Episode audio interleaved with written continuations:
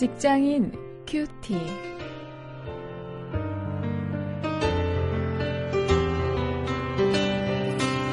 여러분 안녕하십니까? 2월 17일 오늘 계속해서 마태복음 2장 11절부터 18절 말씀을 가지고 직장 생활을 주제로 말씀을 묵상하십니다. 기쁨과 슬픔이 교차하는 일터 이런 제목입니다.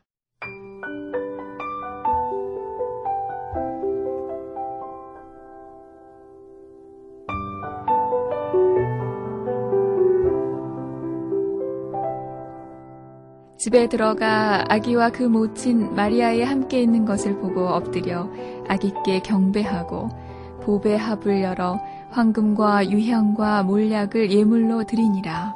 꿈에 헤롯에게로 돌아가지 말라 지시하심을 받아 다른 길로 고국에 돌아가니라. 저희가 떠난 후에 주의 사자가 요셉에게 현몽하여 가로되 헤롯이 아기를 찾아 죽이려 하니 일어나 아기와 그의 무친을 데리고 애굽으로 피하여 내가 네게 이르기까지 거기 있으라 하시니 요셉이 일어나서 밤에 아기와 그의 모친을 데리고 애굽으로 떠나가 헤롯이 죽기까지 거기 있었으니 이는 주께서 선지자로 말씀하신 바 애굽에서 내 아들을 불렀다 함을 이루려 하심이니라. 이에 헤롯이 박사들에게 속은 줄을 알고 심히 노하여 사람을 보내어 베들레헴과 그 모든 지경 안에 있는 사내 아이를 박사들에게 자세히 알아본 그때를 표준하여 두 살부터 그 아래로 다 죽이니 이에 선지자 예레미야로 말씀하신 바 라마에서 슬퍼하며 크게 통곡하는 소리가 들리니 라헬이 그 자식을 위하여 애곡하는 것이라 그가 자식이 없으므로 위로받기를 거절하였도다 함이 이루어졌느니라.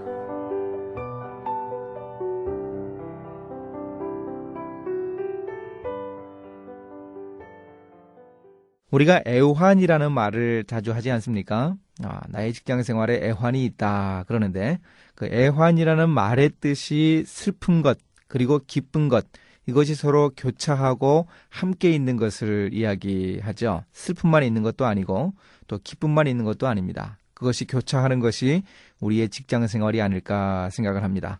오늘 본문의 이 슬픈 기사를 통해서 우리가 그걸 확인할 수 있습니다. 어, 예수님이 태어나시는 그 상황 가운데 어, 이 헤롯이 많은 아기들을 죽이는 어, 이런 그 슬픈 기사를 통해서 우리가 이 우리 일터의 애환을 좀 확인할 수 있기 바랍니다. 먼저 11절에 그 일의 성취를 통한 기쁨을 보여주고 있습니다. 동방에서 온 박사들은 그렇게도 고대하던 그 아기 예수님을 만났습니다. 그리고 자신들이 가지고 온 그 보배들을 어, 예수님께 선물로 드렸습니다.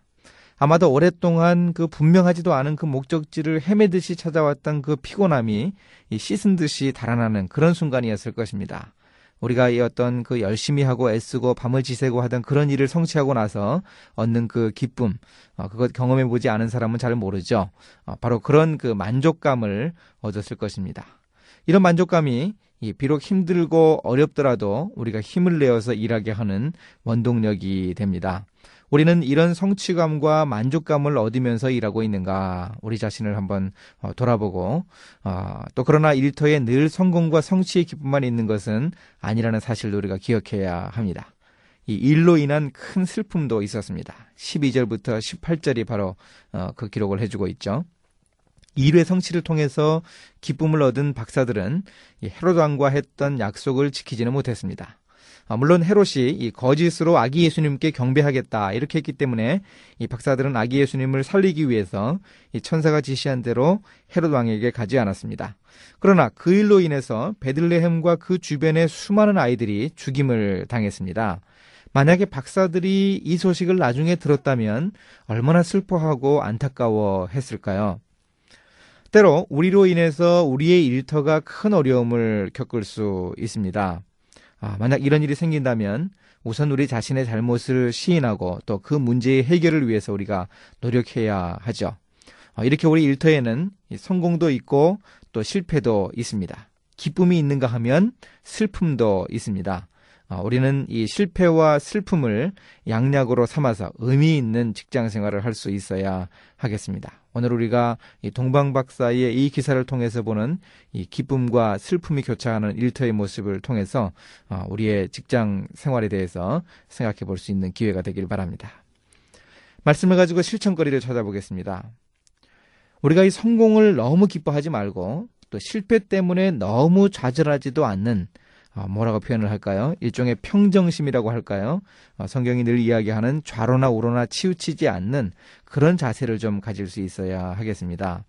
어, 공고한 일, 즐거운 일, 이 두 가지가 서로 이 교차한다 하고 우리를 교훈하는 전도서 기자의 그 말씀도 우리가 좀 기억할 수 있기 바랍니다.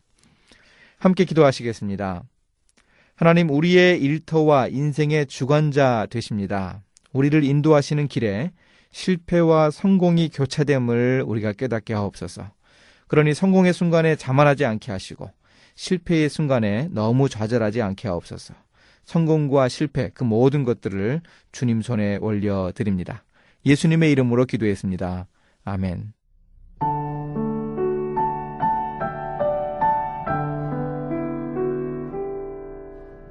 미국의 한 컴퓨터 회사가 직원을 채용할 때 해고된 경험이 있는 사람을 뽑는다고 해서 화제가 된 적이 있어요.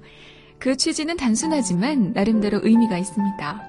실패를 이미 해보았기에 프로그래밍 일을 할 때 그 경험이 유용한 지식이 될 수 있다는 것이죠. 자칫 모모해 보이지만 분명 의미가 있는 입사시험이 아닌가 생각해요. 우리 기억에 남아있는 수많은 위인들이야말로 무수한 실패를 겪으면서 마침내 성공한 사람들이 아닙니까?